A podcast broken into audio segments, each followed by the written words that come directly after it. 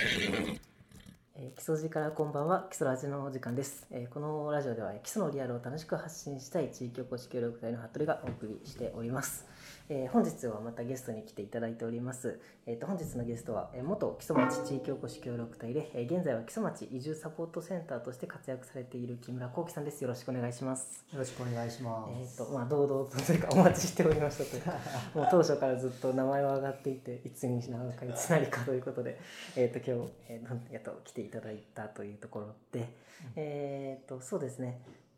もともと木村さんは協力隊で階段の協力隊だったわけではない基礎町？えっ、と基礎、はい。えっ、と基礎町福島地区のあまあ、の地域おこし協力隊で、で今は階段に、えーとうん。まあ、お家を構えていらっしゃってで、えー、と移住サポートセンターとかはい。あと集落支援員とか、はい。ということで活躍されているということで、はい。まあ名前聞いてもなんかね イメージは湧くけど何やってんだろうという感じなんで、まあ、そんなようなこととかあとやっぱコロナ禍になってきてうんその基礎と移住する人ってどうなってるのかなみたいなことをあの聞けたらなと思っております本日はよろしくお願いしますお。願いします。ということで、えー、と早速、まあ、今やっていることということで、まあ、移住のことサポートセンターのことについてちょっと聞きたいなと思うんですけどその移住サポートセンターというのはどういううんところになっているんでしょうか、はい。えっ、とまあ名前はそのその通りとかしサポート、うんまあ移住したい人に対してこうまあアシストするような感じですね。まあ支援するようなことですね。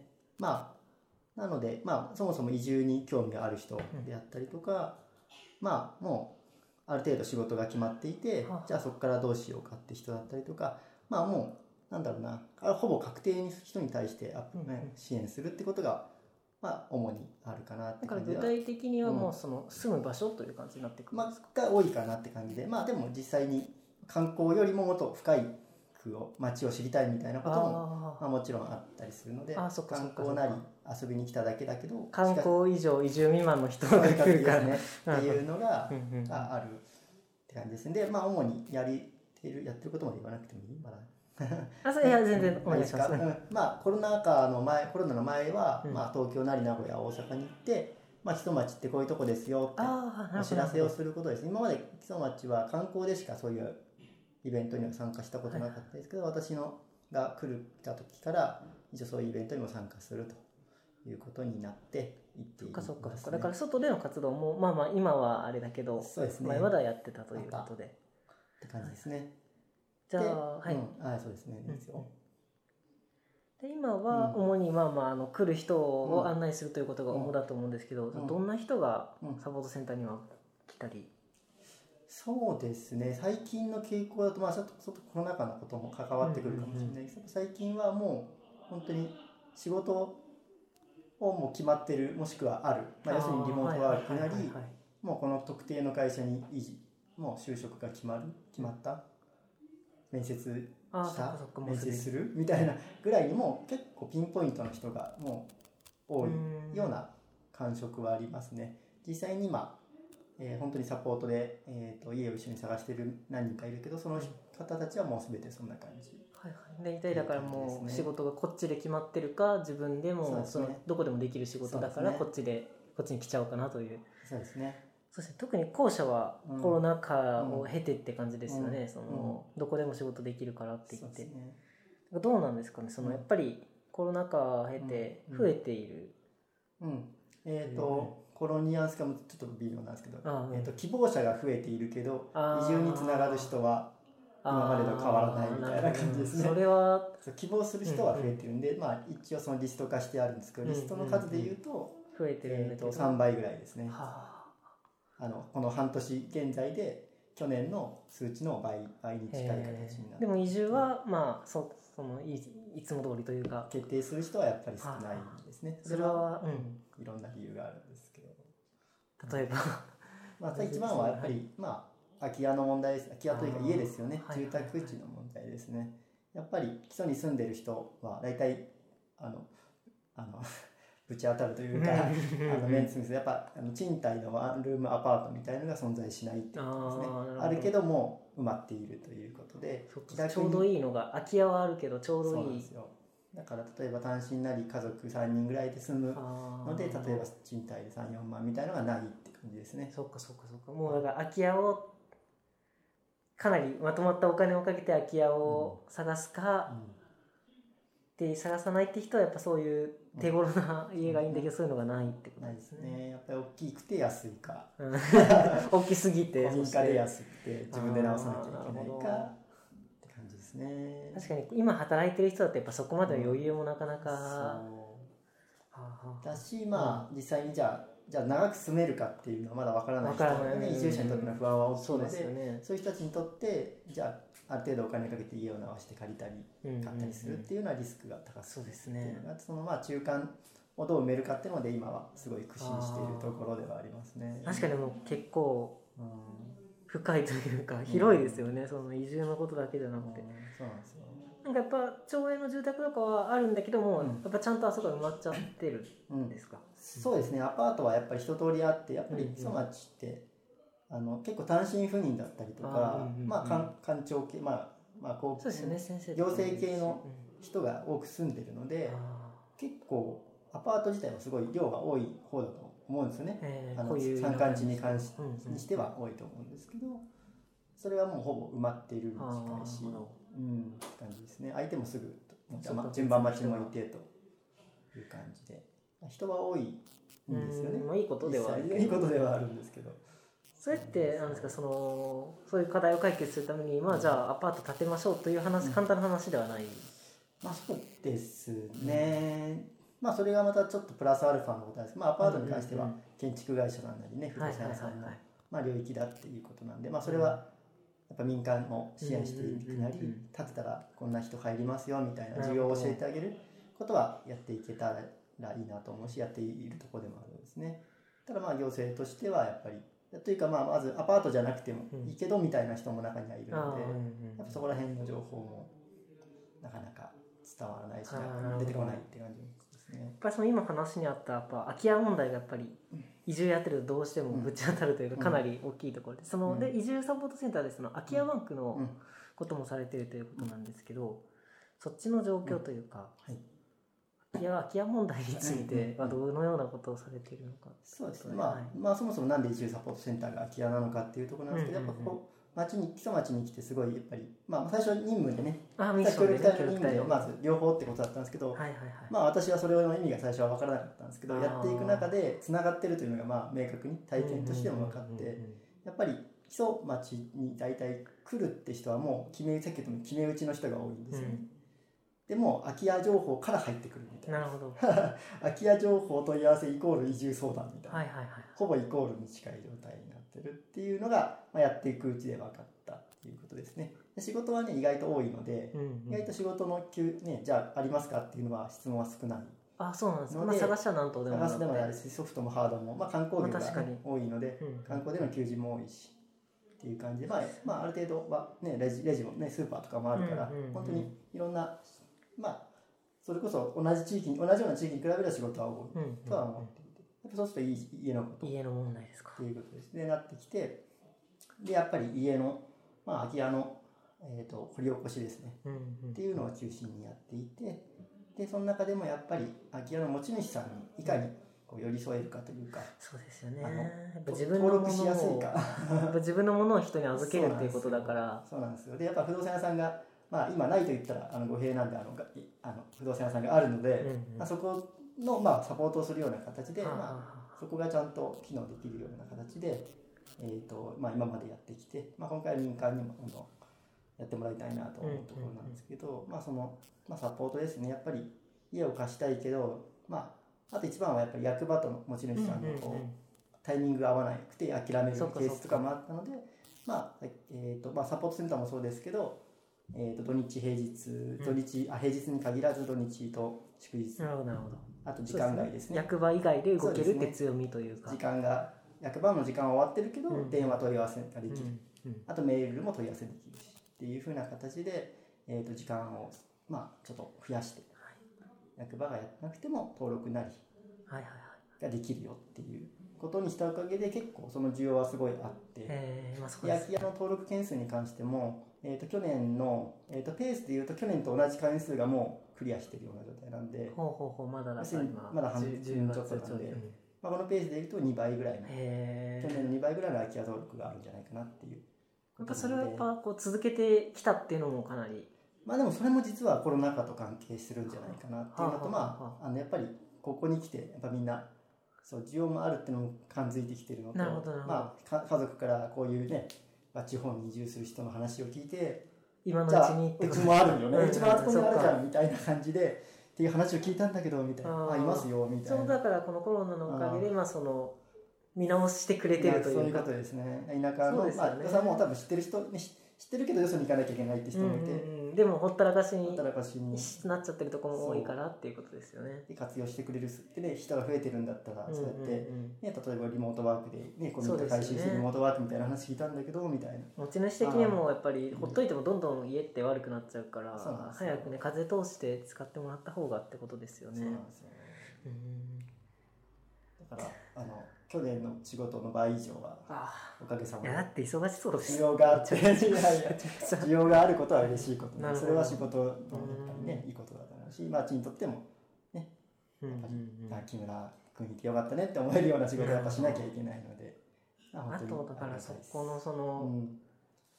難しいですね。空き家はあるしだけど家問題。その来る人の家の問題もあるからそこのマッチングというか。そうですね。やっぱ大変なんですねその空き家を住めるようにするっていうのも、うん。やっぱりお金も時間もかかるっていうことみたいで、そうですね。ぱそこが最大のなんですか？そうですね。やっぱり住める状態っていうのがなかなかそ、まあ、空き家住める状態がしのレベルが低いから空き家になってるってことがやっぱり多々存の在するのでやっぱり住みやすくてじゃあ、ね、築年数も少なくて、うん。たらまあ普通に買う人もいるし借りる人もいるんですけど、やっぱ何かしらのこうマイナス要素があるので、だから逆にそこをちゃんと伝えるように私はしてます、うん。まあ不動産屋さんなら当然のことなんですけどうん。やっぱり来る人に対してここはマイナスです。でもここはプラスですって伝えてでどうですか？ってどうですかって言ってよね。それでまあそれを総裁ねうん。うんうんどっちを重きに置くかって人が多分基礎に移住できる人だと思そうっていて。ですよね。こう言いうってしまえばマイナス点をこうポジティブに持っていけるような人がだからある意味そこでこう不意にかかってると言ったら失礼かもしれない。移住したい人はそれをでも思い思い思いというかねんん。やってやるっていうだます。しまあ仕事をできるんだったらみたいなこの仕事で基礎でできるんだったらっていうふうに動いてくれる人がやっぱり移住に結構つながってる、うん結構ねあのなんだろうな、まあ、私自身もそうだったけど、はい。まあ、このあの経協力隊のことも結構ね思い切りがいい人の方が移住がやっぱ基礎はできる。で来ちゃうとなんとかなるっていうのはね私の経験からもあるので その思い切りはやっぱ難しいですよ。やっぱりいろんなマイナスねかまあそうですよね家庭の事情もあると思うしんんうん。ね今までの経験もある思い切し思い切りあった方がまあ意外となんとまあかなっちゃ確かにうかな家が家買っちゃえばもうなんとかするしかないから。そうなんですよ。えまあいろいろあるので、うん。まあまあマイナス点は言っちゃ悪いけど結構マイナス要素はやっぱ基礎は多いので寒さも含めてですね、うんあのまあそこをどう工夫していけるかほとんど聞いていくくと移住したくなるなくなるっていうのが 個人的にはあってあんまりこう知らない方が移住できるあ知らないままこっちに来ちゃってでもでもまあまあうわーってなるんだけどでも確かにそうでもですよねこんだけ人が住んでるんだから。そうそうそう。で私はいつも言うんですねフォローとうんまあ確かにね。何十年何百年もここには人が住んでる。そうですよね。確かにその欠点はいっぱいあるかもしれないけど、うんうんうん。この家は120年経ってるんですっていう話をしたりとかもしますね、いやそれはね近年の大雨あるかもしれないけど、うん。この家が建ってるのは120年私たちの全然年上ですね話はよくするけど。住めないはずがない。し。ネットも便利になってじゃあ100物流も今はねむしろ昔より全然便利なんだから。そうなんですよ。基礎はやっぱり災害、まあ、近年はあれですけどもともと災害そんなに多くない、うん多くなかったうん土地だからやっぱき古い家が多いので、まあ、そこはすごい一つ魅力だし、そういうのにこう関わ分かる人が分かるっていうかね、あの好きな人が来てくれたらいいなとはつくづく思うとと何ですかね。なんか聞いてるその空き家はあるけど賃貸はないっていうことだから、うん。そこの工夫というか、うん。簡単な話ではないと思うんですけど、素人的にはその空き家うん。をちょっと回収して、うん。なんで広すぎるからってことですよね、うん。まあそうまいことこうシェアハウスみたいにしてうんちょっと賃貸でっていうのはそうですね。ありはありやん。考え方まあそこって実はあのはソフト的な問題も結構大きかったりとかして、いわゆる不動産屋さんが機能しているかどうかっていうことですね。やっぱりまあ都会でね多分借りたことあると思うんですけど、うんうんうん。やっぱりなんかこう面倒くさいことって全部不動産屋さんが、うんうんうんうん多分貸す側にはなったことないけど借りる側になるともう大家さん全然知らないかったりするじゃん私もそうだったけどうん、都会に住んでた時は、うん。大家さんの顔なんか全然知らなかった知らない知らない。不動産屋さんとお処理やりとりして。うん。でやっぱそれって多分持ち主的には楽楽でもあるし、まあ、保証というかね。うん。そのなんだろう家の欠点とかをさこううまくつねこうやったりとかっていうのがあったんで、まあ、それって実は不動産会社があるかないかああまあなんかそういによってうクリアをする物件は多分半分ぐらいはあるんじゃないかな、はあはあはあはまあ、すぐ使えるけど高いみたいなのは多分そういうのでこううまく回れる。あなるほど。そこのまあ仲介というかセッションのところを。でそれで持ち主さんにプラスになるように不動産屋さんは動いてあげて、うんうん買うよりも売るよりも得得というかね、うんうんうんまあ、売らなかなか売れないよりもじゃあちょっと貸してた方が得ああなるに、ね短期でも長期でも得になるんじゃないのっていうふうに持っていけるのがやっぱ法律的にやっぱり資格のある人。だし、まあ、事業としてね。で結構ほんあれなんですね。ハード面なんかてっきりハード面の問題が大きいのかなって思って、うん。うん結構そういうな生というか。でもそのハード面をまずクリアしないとソフト面にいかない。ですよね、うんそもそもの物件がないとだから私が来た時はそもそもそういう状態じゃなかった。不動産屋さんが入ったとしても賃貸にできる物件がなかったでようやく今までの活動でそのハード面が解決されようとしてきているからっていうことですね。まあ、結構ー。まあ段階的ですよね。そうですね。ソフトが先だとちょっとやっぱうんうんり、うん。ね。そしてなんか以前も木村さんから話聞かせていただいてやっぱり最初はそのうん。空き家バンクなんだそれっていう感じでその登録する人もなかなか少なかった中やっぱ何年もやっていくとうん。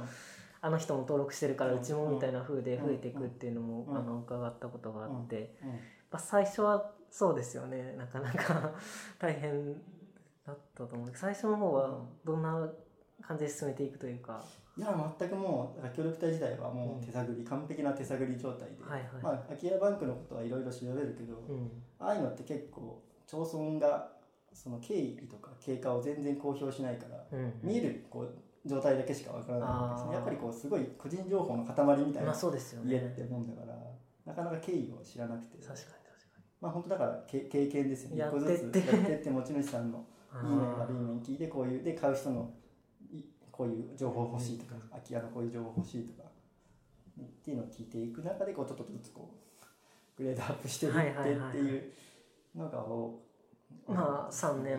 そうですね。で多分今ねもしかするとねうん。まあいまあこれも公式じゃないけどちょっと前に調べたのがね木曽町のホームページ一番見られてるのが空き家情報。ああやっぱりそうなんだ。でこれもう地元の人も実は見てて。ああでも自分見ますよ。は特に自分別荘を見ますけど、あのね、そうそうあのなんか、ううんちの近くの集落に出てる物件についてちょっと聞きたいんだけどみたいな。それどんなこと聞かれるんですか？いやいやだから人例えばその空いてるの、うん、な。んでかなみたいなどういう人入る予定なの？とか。問い合わせあった？とかなんかやっぱ気にやっぱね気にはしてるんですね。でもそれって大事なことでやっぱ自分のこ、ね集落のことってうんうんうん。うん気になるから、確かに。で多分まあ情報が片耳に入るじゃないですか、うん。そしたらホームページ見てあ今こうなってんだいくらで出してんだとかね みんな見て。でもそれってその人たちがねこの家のことに興味を持つ、うんうんうんうん。人の家に興味を持つって集落で大事なことです、うんうんそうすると空き家のか感覚も変わってくる。ああなるほどでそこに人が入る。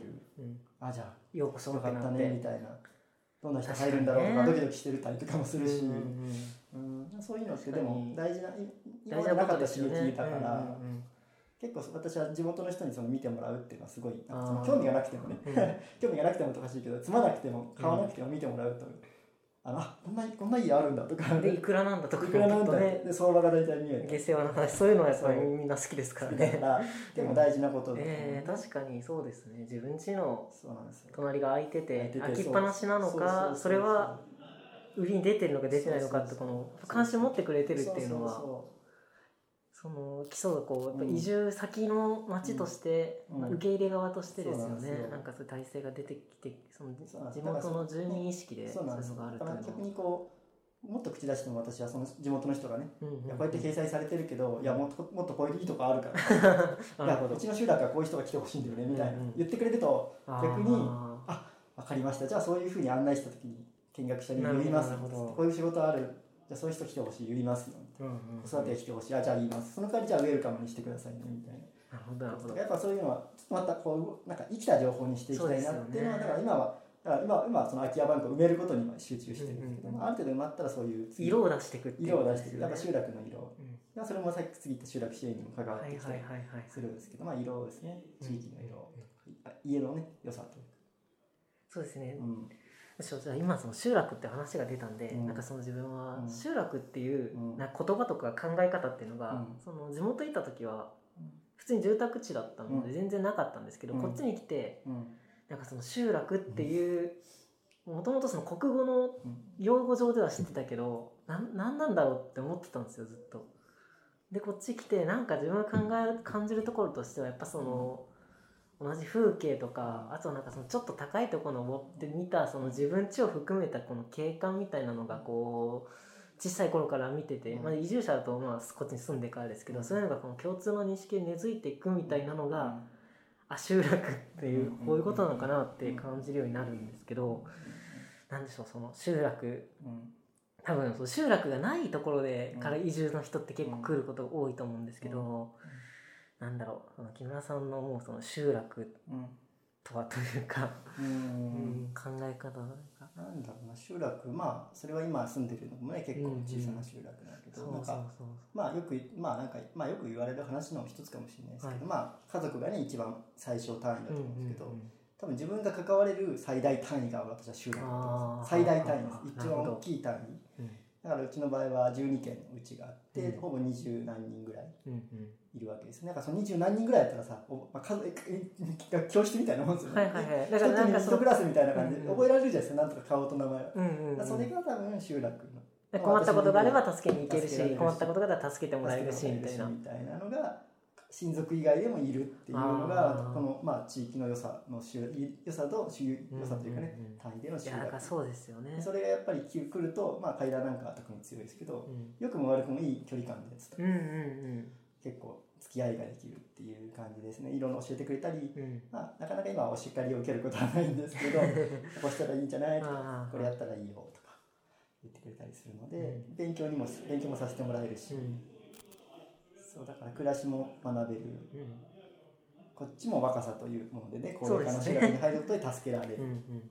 ていうことがあって今子供が生まれれば子供をねみんなに見て本当に家族のように喜んでくれたりとかして、うんうんうん。孫を見るかのように来てくれて。いやいや 素敵なんで。まあ物がいっぱい置かれてたりとかうんね、お土産手土産があったりとかしてあそういうのがやっぱ家族素敵ですよねそう広い意味での家族に近いかなっていうのは、まあこれもよく言われる話なんじゃないですけど、まあ、家族に近い。うん。けどまあ距離感もちゃんとある。なんかちょうどいろんなパターンがあっていいと思うんですよね。その集落その結構結構近い集落までは、うん言ったらまあ都会にちょっと近い感じのまあまあうん。その本当にいい意味でドライうんな集落もあってもいいと思ううん。し。なんかそういうのがいろいろあるとねいろんな人に対して「あじゃああなたここがいいね」とかそういう紹介の仕方ができるっていうのもすごいウェットというかね基礎っぽくていいなって思いますよね。そうなん。じゃあちょうど集落の話からですね、うん。今あの今年から、うん。えっと、海田地域の集落支援員ということでも活躍されてるんですけど、はい。集落支援員とはといううん。はい。ところですね。まあこの制度的に言うと、うん。まあ総務省が作ったね、はいはい、あの地域おこし協力隊と一緒に作った制度で、うん。あのその条例条例というかプレゼンの資料にはなんか4行ぐらいで書いてあるだけなんで 報酬金額とうん。誰ってみたいな、まあ内容的には、うん。まあ、まあ地域おこし協力隊をねまあ存じる方はあれですけど、まあ、同じようなことですねはっきり言うと、まあ、地域課題の解決なるほどなるほど。が一番大きなもっとだから土地に根ざしてるっていう感じなんですかね。そねでさらに協力隊はミッションに根ざしてるんだけど、ね。集落支援はよりその集落とか土地とか。そうですね。地域の問題をまあ実際にある問題に対しても置くのか、まあ、その集落支援がまあ自分で問題を探して解決するのか、まあ、いろんな方法あると思うんですけど。私の場合は、まあ、そもそも空き家と移住ってミッションがねうん。得意分野があるので、うんそれをまあ武器にしてその海田地域という、まあ、さらに木曽町の狭い地域にうん。アプローチしていくっていう方法ですね。っていう形で今年、じゃあまあかなり活動としては、うん。サポートセンターとまあまあ、あのあのシームレスというかつながってる同じようなところも多い。そうです。そうですね。もうほぼ一緒ですね。うんじゃあ何が違うのかっていうと逆に困っちゃうところはいだけど、うん。まあ強いて言えばさっき言ったようにあのディープにディープにってやつですね、うんうんうんうん。だから木曽町でこれやり、ね、中でこう、まあ、私いろいろねやりたいことはもちろんその、ね、移住のこととか空き家でやりたかったけど全体でできることってなかなか、ねはいはいはい。全体に対してこう働きかけって結構難しいけど、うん。じゃあ海田地域にじゃあ試験的にそういう取り組みをとやってみよううんうん。みたいなことをやることができる。なるほどな。まあだというからかしてるって感じですね。うんうんそうですよね。まあ基礎町とか階段の課題がイコールとは限らないですよね。まあそう,、まあ、そうなんですよ、まあそれはもうあと解決の仕方もそうですよその人は何のこっちゃいと思うけど、まあ旧四町村のあそうですね。階段っていう地域のことなんで、でまあもちろん階段でも細分化すると本当に課題ねが変わるのでいろいろ。まあ一概には言えないけど、はい。まあでも階段まあ一応一括りでやうんうんってるん。でそこの一応問題にコミ,、まあ、コミットっていうかねあの特に。た立ち向かうのと、まあ、全体でもやれることの試験的な取り組みっていう感じも一つやってますね。そうか。そうかそうですね、うん。これでうまくいくと他のところにもそういう集落支援員みたいなのも出てそきたりだとか。ノウハウをちゃんと共有していくそれもいいですね。大事なことで。でもやっぱやっていく中で、まあまあ、イコールの部分だけまあ話すとやっぱり、はい。あの全体に関わることがものすごいこだから階段だけじゃない問題階段でもやってもいいし他でもやらなきゃいけないことが見えてきたんで、まあ、それは本当に逆にまあ町の方にもぜひそういう、まあ、他の地域にも集落支援という形でその地域が、まあまあ、好きな人だったり移住者でも、まあ、在若い人でもいいけどそういう人に集落支援員になってもらって、うん。でそこにかいこういう問題はもう多分どこでもあるからぜひその問題解決するよなるほど。うに動いてほしい。で階段はこんな感じでやってます。やってますっていう。そっちもで、まあ、う。まくいくかわかんないけどノウハウどうですかは提供するけど、うん。まあ多分いろいろやり方手順とかは変わってくるので、うんうんそうですね。っていうふうにやろうよとは今役場の方にはうんうん担当者には話してなるほど。この前したところですね。やっぱりなんか私の移住というか気もそうだけどイメージはなんか今のイメージはまあ情報発信と、うん。まあ、できるだけ広域にっていう例えば基礎軍であるとか、あはいはいはい松本なんとか広域連合みたいなのやるっていうことはまあ町としてはいいと思うんですけど多分個人で動くんだったらもうコアにコアにみたいな、もう隣の家とか。同じ集落の空き家をなくすとか。あっていうちっちゃな課題からどんどんどんどんクリアしていった方が。そういう課題意識を持つ人が全ての集落にいればいいじゃんっていう話ですよね。だからその思考をみんなにこう伝染させていきたいなっていう。木村君のそれぐらいでいいのみたいな。俺もできるやんみたいな。いやいやいや。やってくださいよじゃうん。あつって。手伝いますよっていうふうになっていくとまあ実践的ですよね。やる人がちゃんとそこにいてって、でも逆に言うとそういうのをまあ両天秤でやっていかないとうん、バあランス感覚もい。かに大きいこと大きいことやってても絶対にこの最後には障壁としてちっちゃいことに行き着いてしまうんでうんうんうん早め早めにちっちゃいことに対してなるほど。手を打ってるのが今書いたからこうあえてママニアックな方に今い言ってるっていううんうんだから情報発信がちょっとおろそかになっちゃう部分も出ちゃうんだけど、うんまあそういう感じですね、うんっていうのが集落支援はだからそういうふうに使うといい。基礎町っていうよりもこの地域もっとこう限定したところで集落支援を置くとすごい活躍ができる。はいはいはい。しその個人としてもやすごい際立ってくれる。その集落支援員って呼ばれた人人物自体の能力も生かされる。まあ確かに。な。だから町からするとなんかそのそこだけのことやってんじゃないのあってなるけどそそうじゃなくてそこでやることで同じことが他のところでも同じようにできたらそれって町の全部のことになるじゃんっていう。そうなんですよことですよね。それをどんどん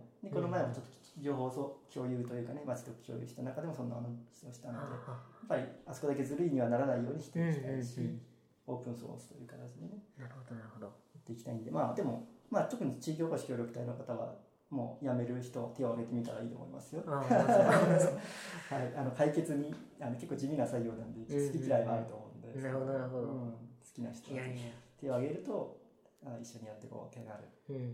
かなとは思う。うん。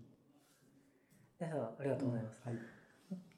じゃあまあ集落支援員としては、そのサポートセンターのととにかくこれがこれこれがこれってはっきりしてるわけじゃなくて、うん。まあもう木村さんという人間が移住とか空き家とか 広いことをいろいろやってるよっていうことだと思うんですけどそうですねじゃああの、まあ、移住サポートセンターとしてですね、うん。まあ、その移住先としての、うん。まあ、基礎の魅力だとかうん。伝えたいことっていうのをちょっと聞きたいなと思ってて、うん。まあ、ぜひはい。基礎と階段とうん。なら他もみたいな。ああはい。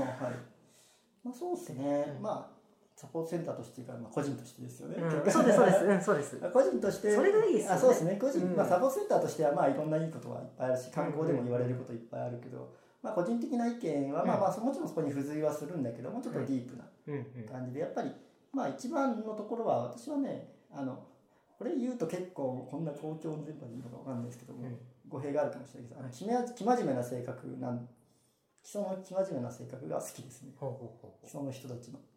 まあ全員が全員ってもちろんじゃないけど、あはいはいはい。なんかこう、なんて言ったらいいのかな。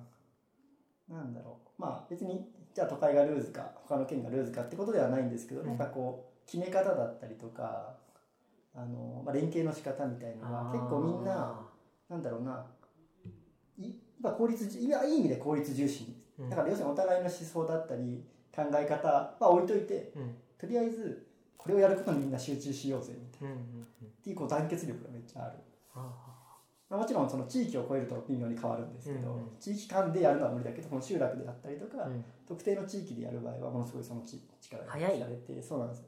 だからこのさっき言った集落での仲間意識がすごい高いんですよで連携もすごいまあもうなんだろう 段取りがすごいかっどたり、うんうんうん、あのだからさ作業に行くと何も教えてくれないんですよまあ見見て覚えろなんだけど、でも明確な動きをなんかそのうん。無駄な動きをしないからうん覚えられ覚えやすいんですよ。なんかこうねアーティスティックな動きをされると っていうのはなんか表現がわかんないけど、そうなんかこう職全員が職人みたそいうな。そう突飛なことをやられるとあれなんでやったのって思うけど、う無駄な動きが一つもないから見てて真似すればいいんだって。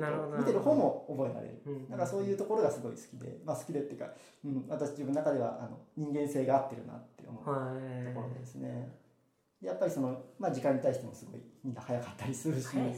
じゃあまあ、それはいいところでもああるしは、ね、嫌な人もいるんですけど、うん、そういうところとかも個人的にはすごいですね。けどでも,、ま、でも反面あの、まあ、木曽福島もそうだけどその商人の町だったり商売をしてる人も、まあ、今もいるし、うん。そういう商売系もあるっていうので結構その辺のバランスが私は好きだなと思って。生真面目要素の中にこう愛想の良さだったりとか、対面的にいろいろなことをやるっていう良さ。まあオンとオフがはっきりしてる、まあ、次ははっちゃけようぜ、やるときはみんなでやろうぜっていうこのオンオフが。だからだらだらと酒は飲まないみたいな。うんあまあ飲んでるとこもあるかもしれないけど。あのもうここからここ決めたらここは飲む、ここはもう作業、まあ確かにそうオンオフっていうのがすごい個人的にはこうすっきりする。あ なんかこうだらだらと何かをやりながら何かをしてたりし同時進行したりすると思う結構。あ何今あの時間みたいななこの学びしてる感じが嫌いみたいになるんだけどこれこれこれこれって、まあ、なんか具体的に区切られてないんだけどそういうふうにしてみんな仕事をしていくからすごいやっててすごいあのすっきりするし、あうん、楽楽というか自分の性格に合ってるみたいなところはあるかな、まあ、景色はもちろんね、まあ、皆さん言ってるようにすごい景色はいい言わずもがな。言わずもがなですけど、まあ、私はやっぱりどっちかというと、まあ、御嶽山皆さん大好きで好きです、まあ、特に御嶽山にだけに惹かれるとかそういうことはないですけどやっぱ御嶽山の中にやっぱ広がる集落ですね、うん。特に大田の、ね。やっぱ人の暮らしというものの古さ古い暮らしがね、うんうんあの本当に生きた生きた歴史の教科書みたいなのが残ってて。これも難しいですけどそうですよね。本当に生活でその景色ができてるっていう。そうなんですよ。それを暮らすと分かるっていそう。うこの面白さっていうのが。で住むと逆に自分が暮らしの,、ね、その絵の中の一そう枚になってるからなんかそういう意味ではこう面白い部分もあるしうんなんかちょっとプレッシャーもかかる。まあ確かに っていうのがあってそれは住まないと分かんないだからなんか単純にこう自然の景色がいいね森の景色がいいねじゃなくてやっぱ海田は特にそうですけど暮らし、うんうんうん。ね、人の暮らしがこ景色になっう景てく。る色になっててみたいな。御嶽山って言うけど御嶽山じゃなくて御嶽山の麓にある暮らしというかね町村っていう。のでまあもちろん福島もその時の、ね、影響を受けたいろんな文化が残ってたりするけどやっぱりその一連がやっぱり好きかなみたいな。うん。御嶽山も大事。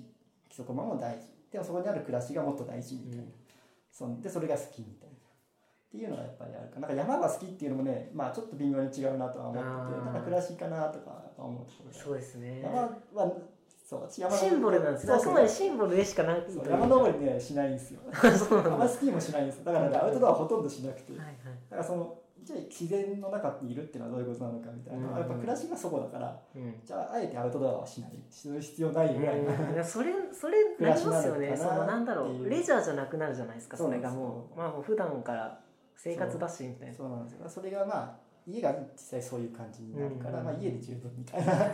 家が一番みたいな。自分も全然スキーしてないというか 一回しかまだ行ってなくて。家の周りでなんだったらちょっと坂あるしみたいな、そうそうそうていうね。そういうところがまあなんか暮らしうんなんかその、まあ、アウトドアが暮らしの中にあるみたいな、うんそういうところが好きかなっていううん。あそうですね。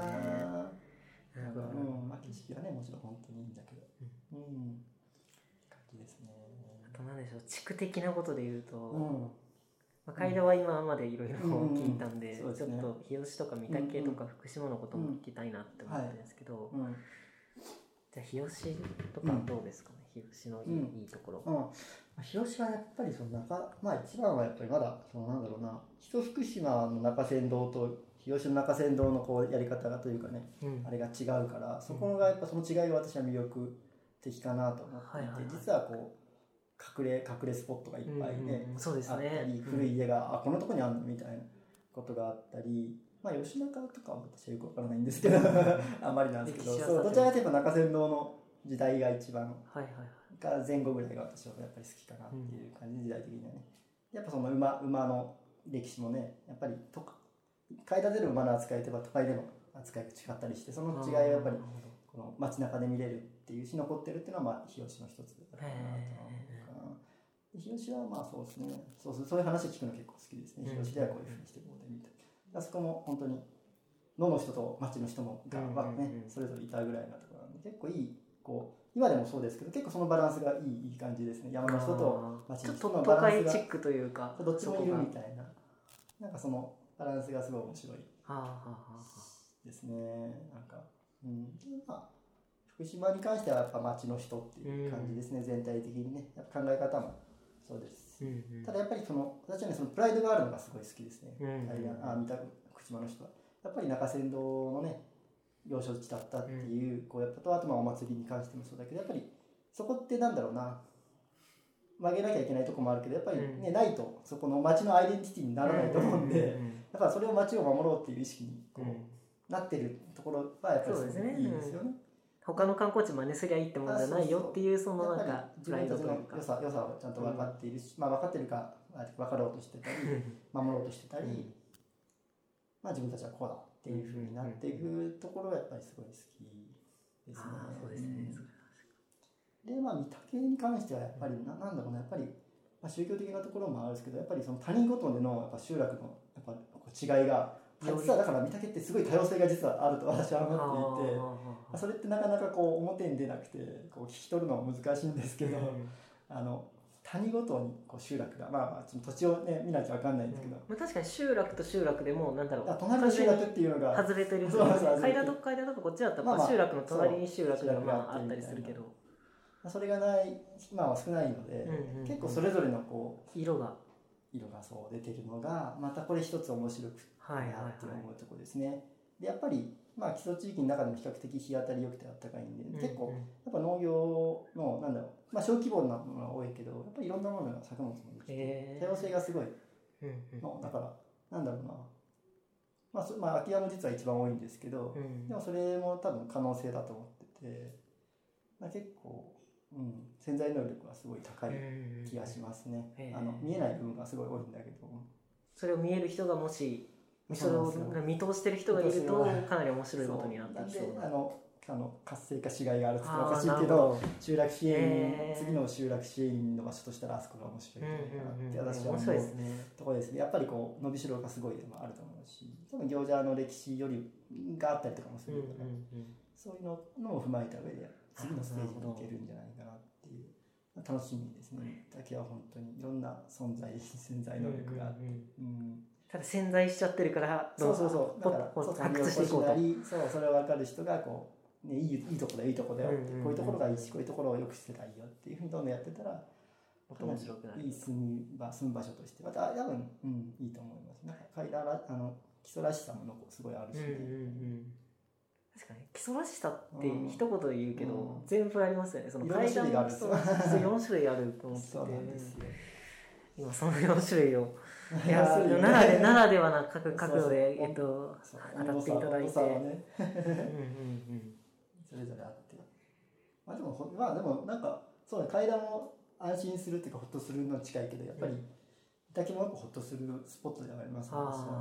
まあ正直、うん、やっぱり町の人ではないので私はあんまり三滝とかあ三滝じゃない福島とか日吉ではちょっとだけこう緊張する部分が実はあるんですけど。そうそう町にいるとねだけどこうやっぱり向こうに行くと、うん、山深さと、うん、やっぱこうやっぱ地の人のね感じとか御嶽弁御嶽弁もありますからね。どああ方言も残ってたりたまにに喋る人いるけど結構いいなって思いますまた独特なうん。うん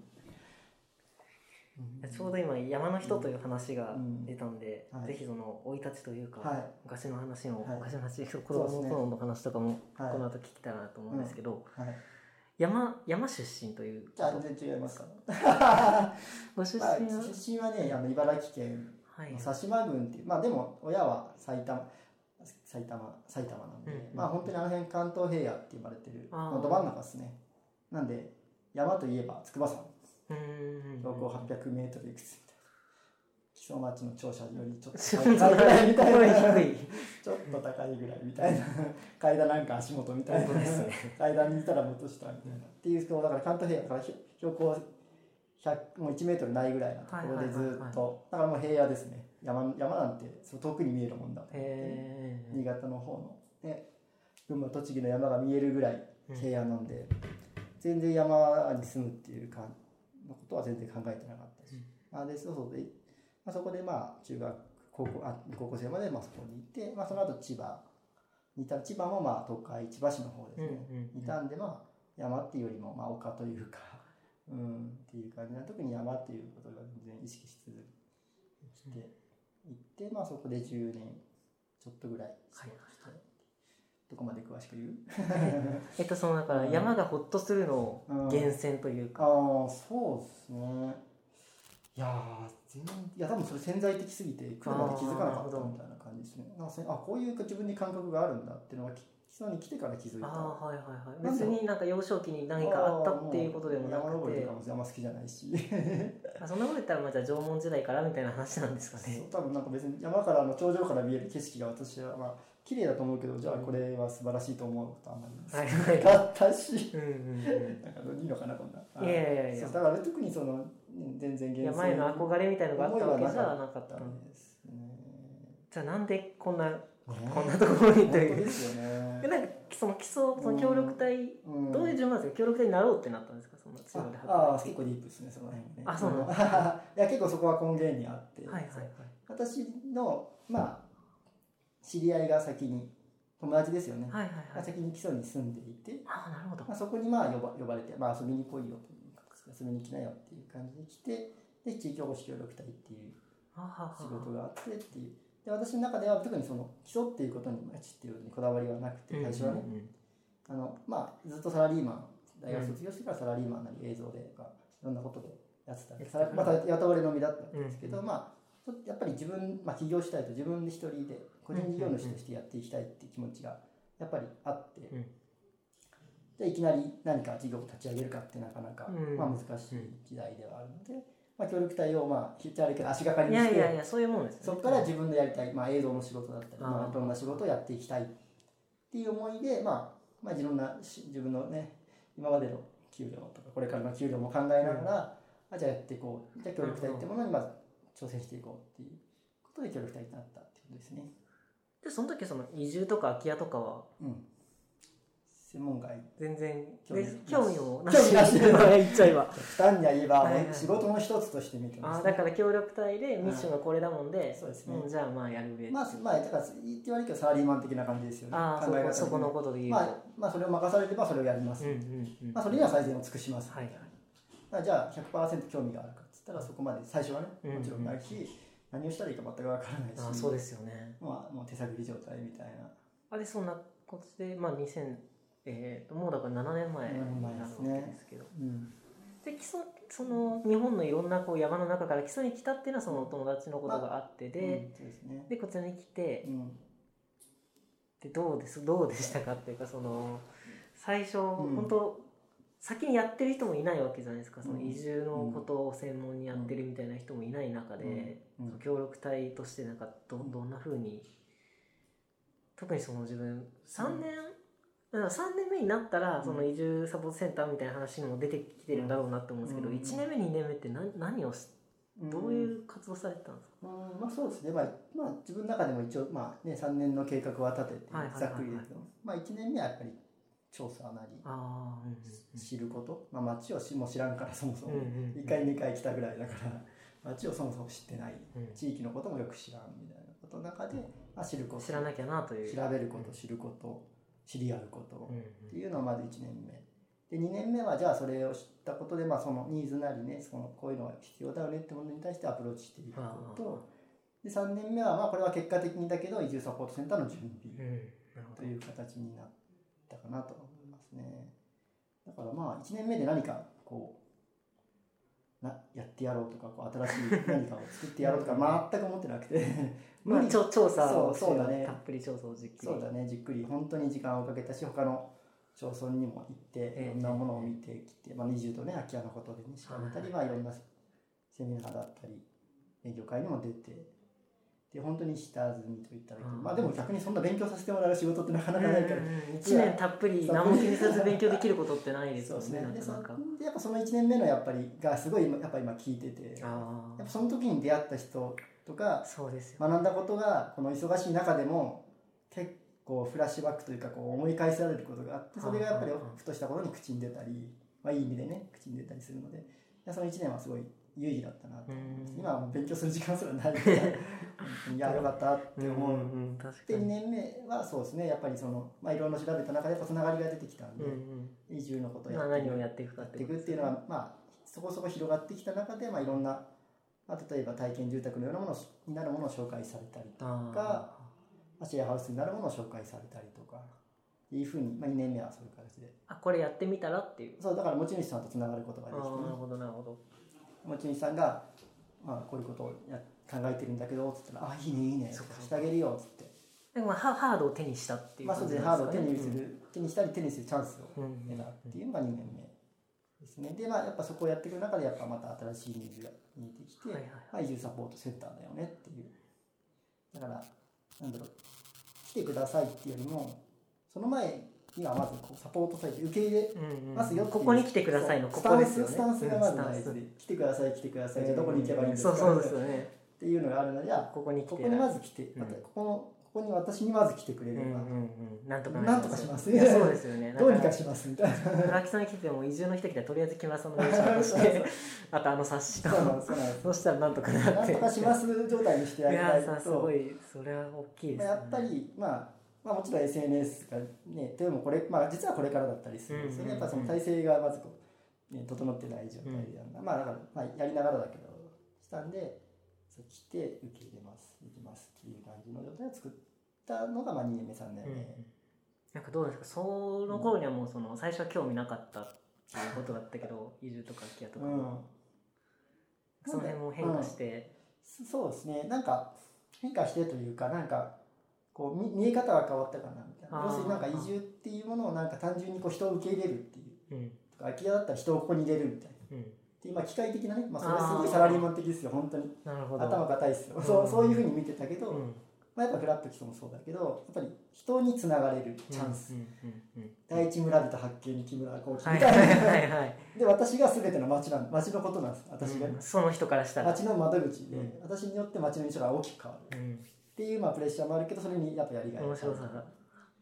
でじゃあその人が移住しました。じゃあその人ともつながって新しい事業なり新しい活動が生まれるっていうこうなんだろうな流動的なものがで空き家もそうだよね。空き家のうん。親さんとつながったこそうとで,、ですね。その親さんと仲良くなって良くなることで、じゃあ次のじゃあ親さんの友達親戚からもそういう紹介を受けるって。いうやっぱその人のつながりにこう変換されるんだなっていうのがあ分かったから移住さ移住空き家っていうのにこだわりすぎずに、うんうんうん。やっぱ人のつながりまあもうみんな多分いろんな人も言ってきた。いろんなつながりにこう楽しみを感じたことでそのそれがあるから移住が楽しい。あそれがあるから空き家が楽しいっていうふうに目的がなんかそのハードっぽくなくてーソフトにこう転換されていったということがでやっぱり変わってきた。やっぱそれで自分でやりたいことも例えば映像の仕事みたいなのにもいい影響を及ぼしてうん。行ったりっていうことが見えてきたんでだからもうなんだろうな興味があるないじゃなくてもうそれはもうライフライフスタイル的なよね。あ形で今仕事ができてるからでやっぱその自然体都都会にいた時の仕事と生活が切り離された状態からやっぱこっちに来て動くことでそこがもうごちゃごちゃというかねね、曖昧というかうん、一緒になってきましたね。そうだね。その仕事は生活だし生活は仕事だしっていうところはそうですよね。実際に集落の人もそういう生活をしてるから、うんそうそうそうもそう。それはもうでまあ、自分の、まあ、ストレスにならない程度に一緒にしていくっていうこと。ができて楽しい、そこが自分でその調整できるっていうのはすごい面白いですよね。そうだよね。うん。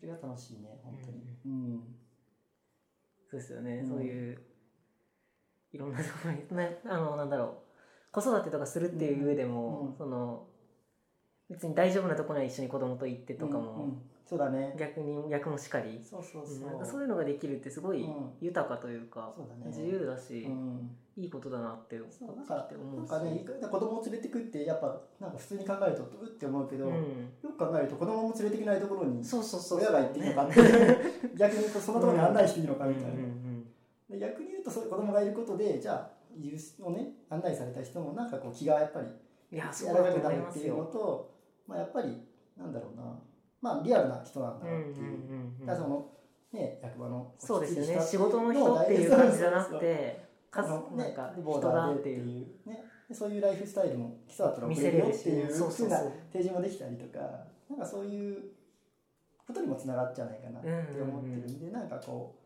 そう役場じゃないからこそできるみたいなのは、そうですね。確かにね。なんかいろんな素の部分をもうちょっと見せていけるのがやっぱ子供ができてきてなおさら思っての部分でね。もう勝負できるみたいな そういうのがちょっと面白いと面白い、こう連れてくるみたいな土日とかもね仕事になるけど連れてったりして、いやいいっすよ。まあ、息子がいつ嫌っていうか。いやいや。まあもうすぐ2歳。そうですね。ですよね。10月で10月。ですね。あそう。10月末ですね。10月はい。末で2歳なので。いやもう生意気な口をね。ですねなるほどなるほど。いや最後の話もすごい面白くて。どうでしょう？じゃあ、うん。今最後に、うん。えっとまあじゃあ移住とか、うん。まあ集落支援のことも含めですけど、まあ、今後の展望というか、これからこうなってたらいいなみたいなこととか、うん。もしあれば。そうですね。なんかまあこれもなんだろう。自分じゃないところの部分でもあるんだけど、うん。なんかその、まあ、移住とか、まあ、移住とかっていうかい味気はないけど移住のことにやっぱり興味を持ってくれる、まあ、活動ですね、移住の活動にもこう大事だよねとか、俺もちょっとやってみたいなみたいな人がやっぱ増えてきてるのが私はすごい嬉しくて、うん。でそれは本当に一緒にやろうよってうんういうんうん。感じ、まあなんだったら町もねそれでその人に対して、いいことですよね。それで。一緒にやっていけるような支援をしていける。っていうことになったらいいなと思ってて、うん。やっぱり一人でやっていく中でできるなんだろうな。やっぱり個性が逆にさっき言ったの反面で個性が強すぎちゃうんはいはいはい。だから木村さんに会う人はめちゃくちゃいいけど、そうそうそう。そうじゃない人が。木村に合わなかったり木村のせ、こうなんだろうな。やっぱりこうなんだろうな。ライフスタイルそれは木村さんだからできるんだよね、うんみたいな。ことも思われても嫌なわけです。いやいやそうじゃない人もいるよこういう人もいるし、私みたいな人もいるし。そうそうそういろんな年齢層もあるし、うん。みたいな。ことは、まあ、今はね協力隊がいるからこんな人は協力隊でいるよとかっていうふうにしてその人の話聞いたらうん面白いよみたいなそういう紹介使い方もできますね。するのでやっぱそのまあ極力いろんな地域もそうですけどいろんな多様性。いろんな人ですねあがこう移住にちょっとずつ関わっですよね。移住を受け入れる側としてちょっとずつ関わってもらいたいな。それはやっぱ先輩移住者。まあでもそういいです。もちろんそうだし。っていうふうになってるやっとそのステージに来たかなってうんいう。うん、そうですね。他。の地域はでも結構もうそういうことやってるからいっぱいあって、うんやっぱ移住にしかないよねみたいな感じで移住にどんどん力いって移住をサポートするチームがどんどんうん他の地域で、まあ、他の県とかねでできていく中で、まあ、基礎はまあ遅れてるんじゃなくて、まあ、その経過をゆっくり辿ってたんだなっていう感じで、そうそう、まあ、興味を持たないとねうん。やっぱり先に進まない方なんでこれって。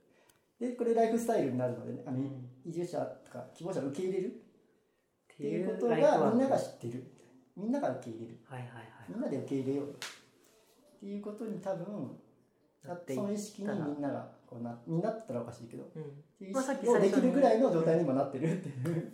最初に言ったその集落ごとにそういう人がいてみたいなことですよね。あそうですね。あーなるほどそこに。っていう風になったのかなっていう。なんかそういうものをそういう輪をどんどん広げていきたいというまあ月並みかもしれないけどやっぱそういう輪が大事で。うん。だからこうまあ発信するっていうよりも字を固めるっていうことを私はもう常にやっていきたいなっていう感じで字を固まると安定するんですよやっぱり。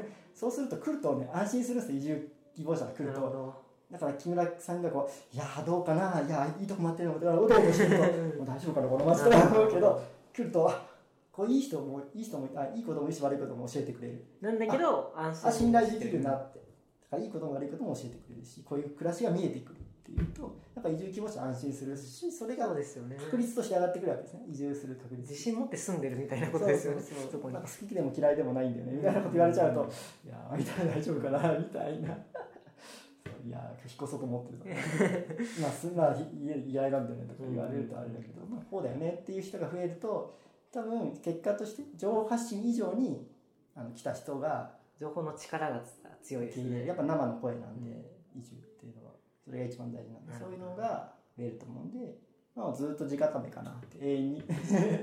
情報発信は片手間にというかね、うん。やれる時にやって、っうん。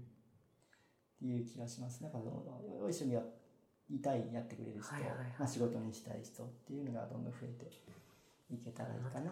あその品川と今は自分で作っているよとこういうふうにしたら、うんうんまあ移住ってものに関われるし関わりたいよねそうですね。なんか自分もだから一緒にいろいろ見せていただいてると、うん。と動き出したいろんなところで動き出してるなっていうところですよね、うん今。本当に。いいですね。これで面白くなっていくと本当に基礎も階段も。いやだから本当移住の本当醍醐味はあの人頑張ってると。移住自分が移住を支援した人がものすごい頑張ってるとすごい嬉しいんですよねなんだろうサポートしたこう喜びというか、うんうんうんその人によってこうその基礎町のこうカラーがバッて変わってる、はいはい。盛り上がってるみたいな。あ嬉しいって嬉しい。それが一番嬉しいですね。やりがい。ですね。それが一番やっぱ人はやっぱ町はお金でも何でもなくてやっぱ人、うん。まあ、もうこれも月並みだけど町は人が作るもんだねっていうのはつくづく感じるのがこの仕事、うん。っていうのは思います、あはい。なるほど。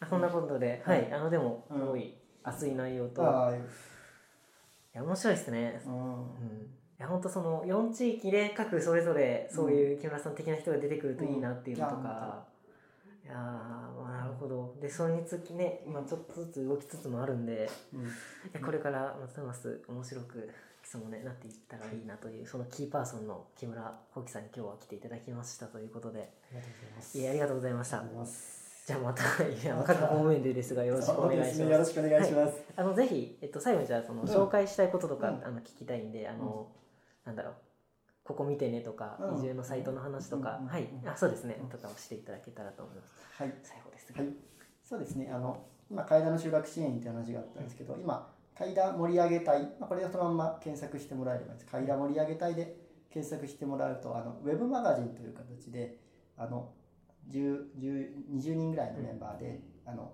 ウェブサイトブログですね。ブログ形式の記事を作っていてそれで本当にさっき言った生の暮らし。を。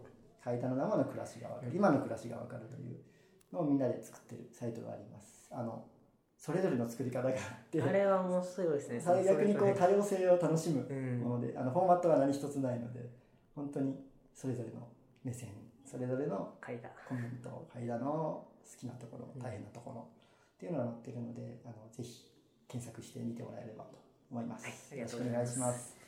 あとは町の移住情報とかも、山と暮らそうで山と暮らそう検索すると出ますんで、まあ、一緒にそうですねあの紹介させていただこうと思います。はい。よろしくお願いします、ということで、えー今日のゲストは、えー、木曽町移住サポートセンター県県というかかつ、えー、海田地域集落支援員の木村幸喜さんにお越しいただきました。本日はありがとうございました。あありがとうございました。りがとうございます